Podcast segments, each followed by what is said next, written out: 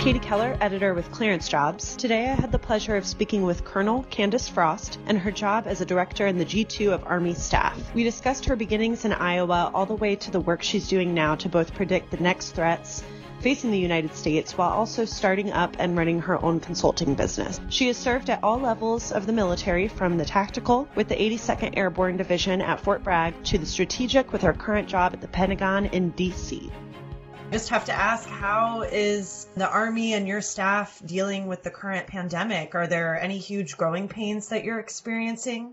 Our mission has been uh, pretty solid to provide intelligence to the Army staff. So we've retained a lot of what we do. It's just at a uh, triple the number of briefings and, and insight and information that we normally provide with about a third of the staff. So it's it's keeping people busy, a third of the staff present, but so many people are teleworking that it's really awesome to see kind of how they are pushing information forward. If anything, it's brought the team together in just a different way, and we're doing pretty well.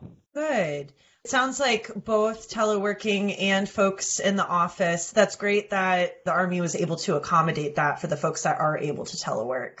They're working to the best of their ability, of course, with a lot of the cleared jobs it's hard when you don't have access to every system, but you just find creative ways to think about problems at the unclassified level. COVID 19 is a huge topic right now, obviously. So I just wanted to ask how your team is handling that. You met Lindy Kyzer, our senior editor, I think at NatSec Girl Squad. Is that correct? That's correct. Yep. So I'd love to hear about when you do those speaking engagements, what sort of topics are you covering?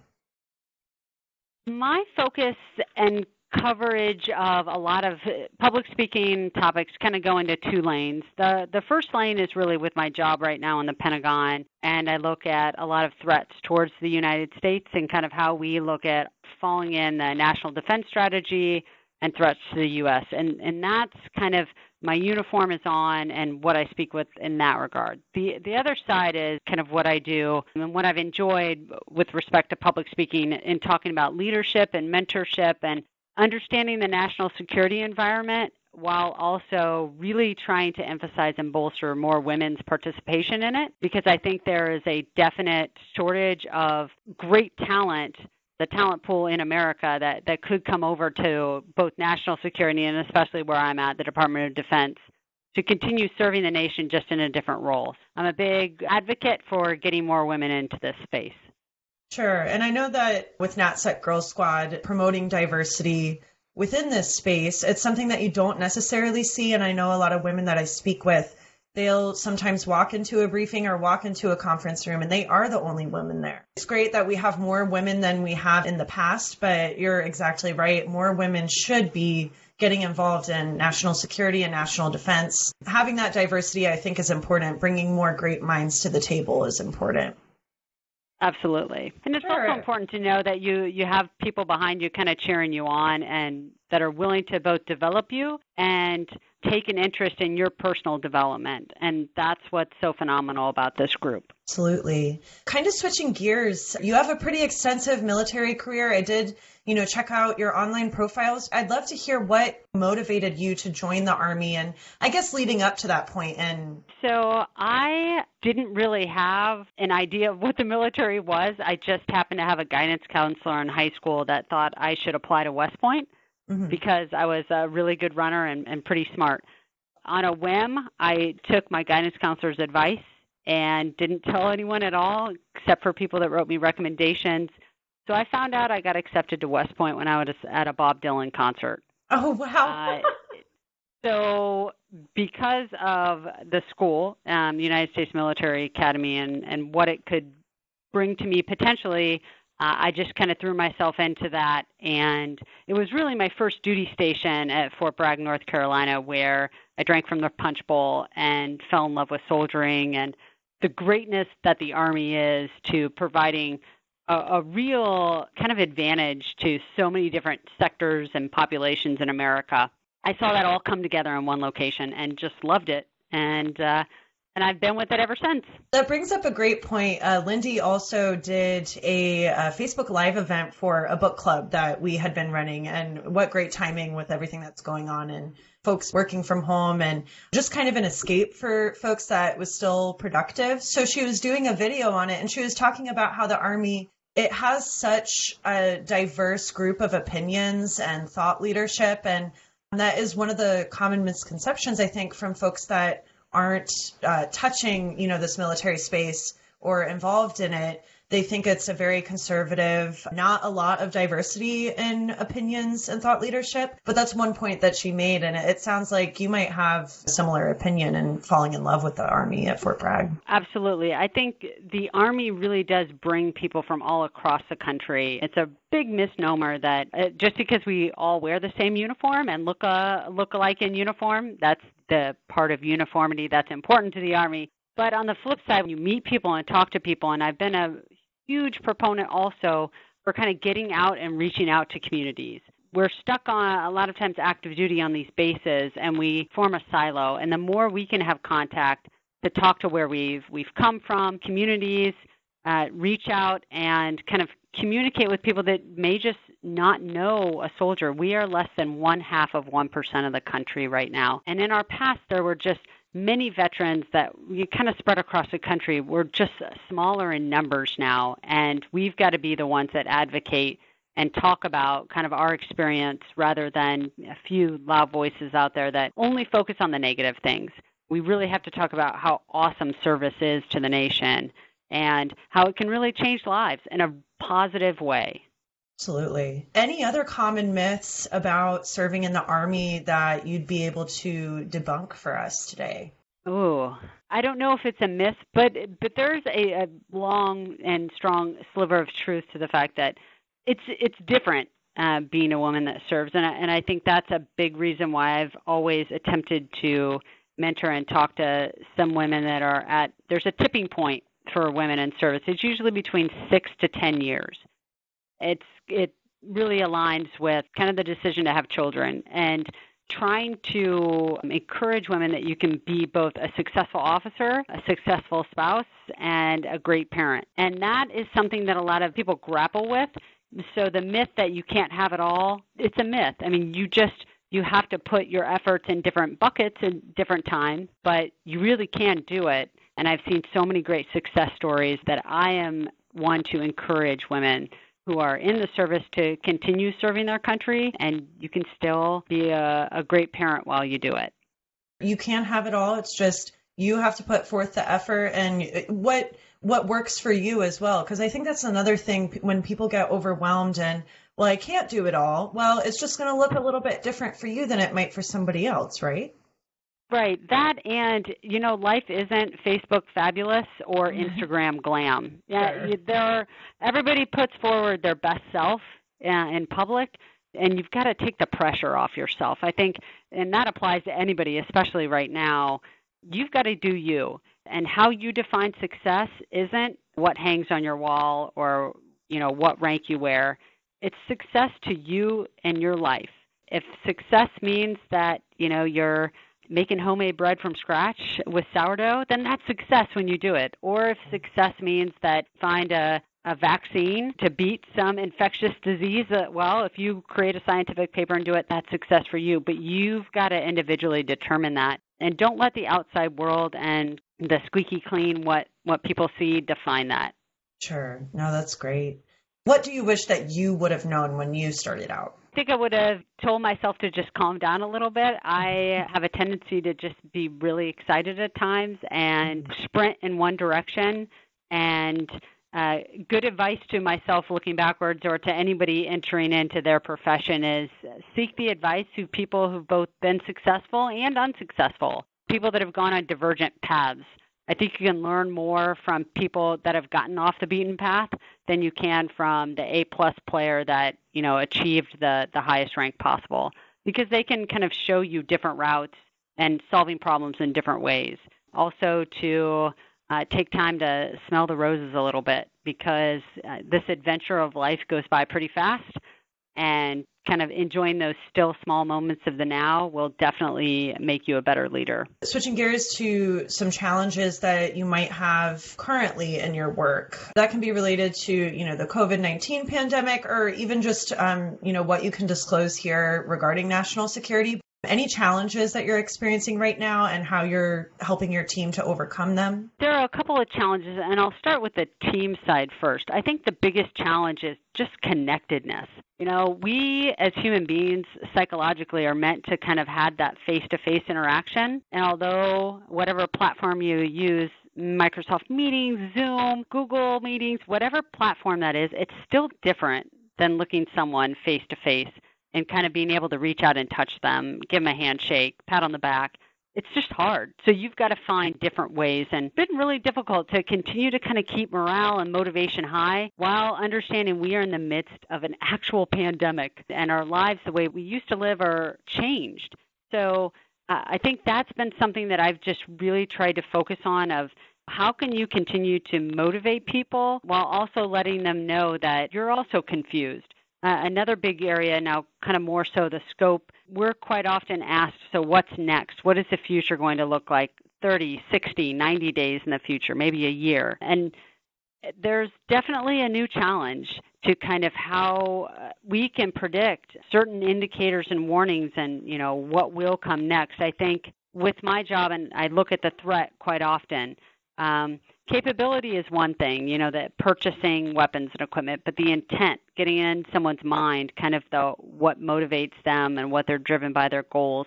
Uh, that's an area that's really been shaken right now, and we're putting a lot more time into kind of understanding the psychological aspect of what drives people and what drives countries and leaders to make decisions.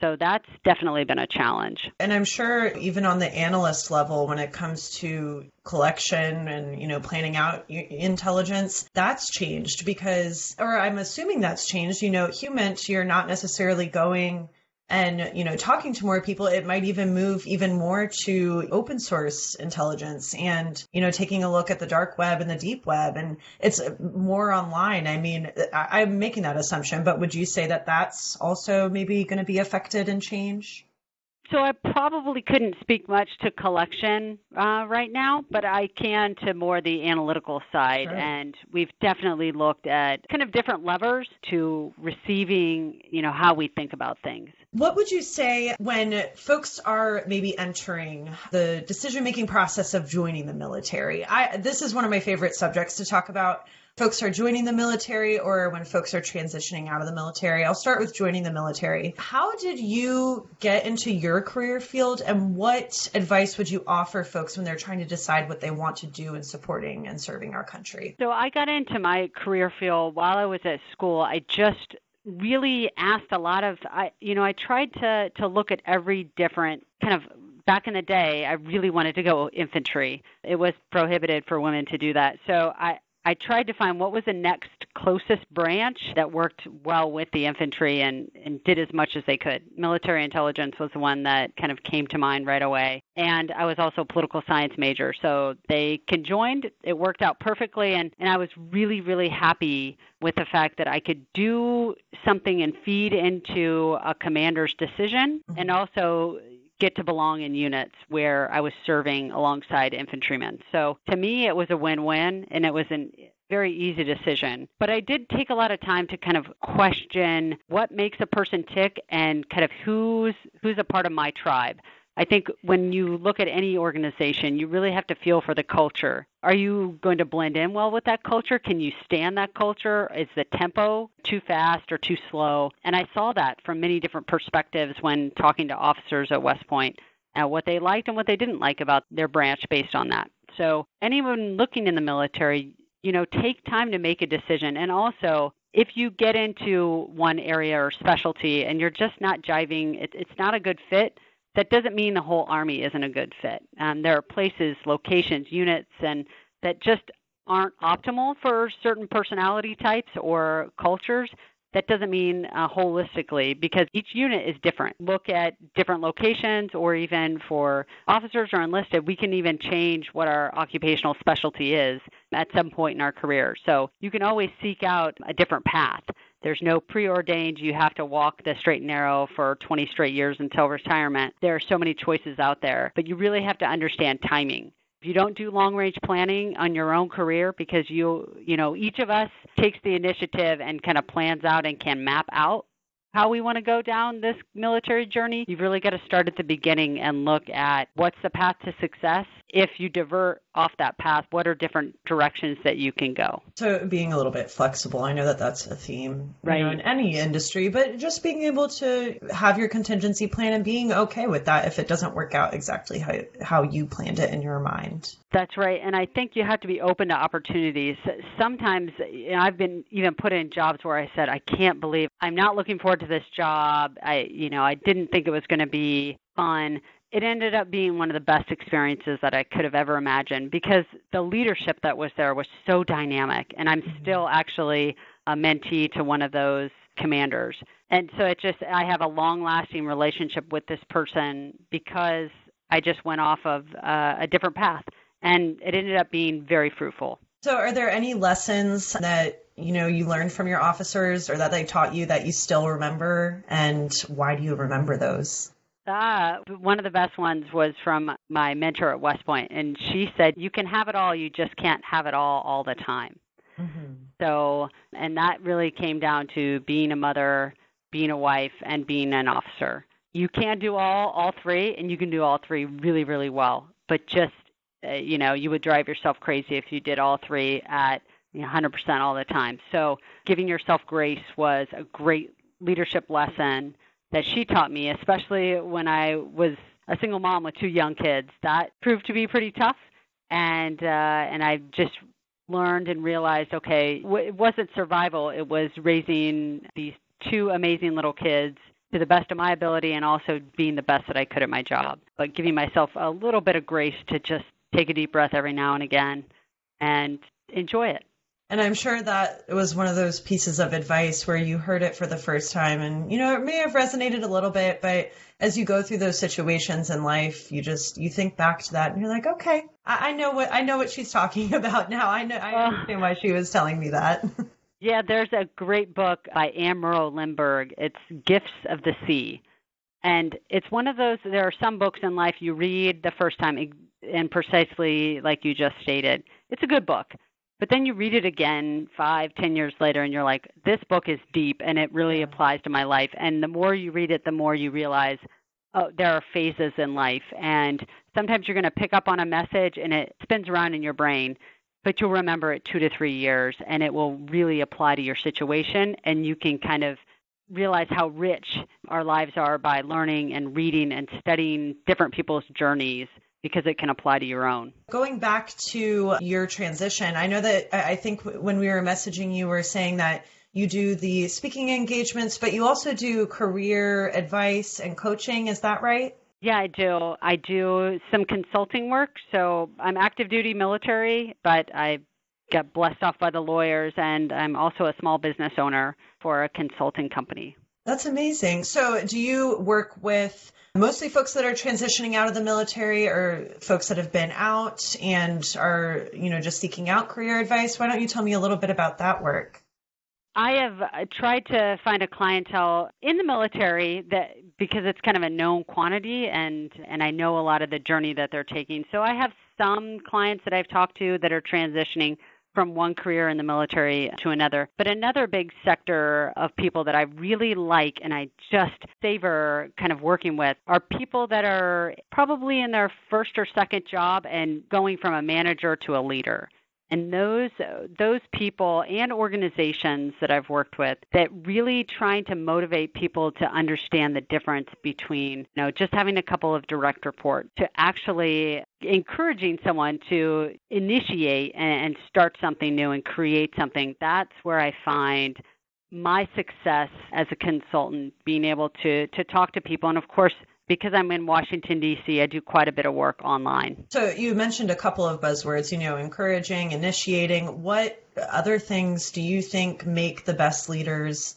that either you've coached or that you've seen in your military career? I think a lot of leadership is explaining a vision in a way that other people can understand it and then also the followers that, that you're working with, whether they're direct reports or people that a chief or somebody that works for you, that they understand they can move forward with that vision. And so trust is an absolute key component to leadership. You're building someone up and you're giving them kind of that precious gift of trust to move forward and then do something with respect to your business, whether that's increasing profit, whether that's actually, you know, right now we're really looking at streamlining things. And so how do you empower someone to do that and also seek feedback from you on the best way to do that and to kind of make your business your brand, yourself better. And it's been really fun to kind of see that journey of people when the light bulb goes off and they recognize, oh, I've been doing this my whole life.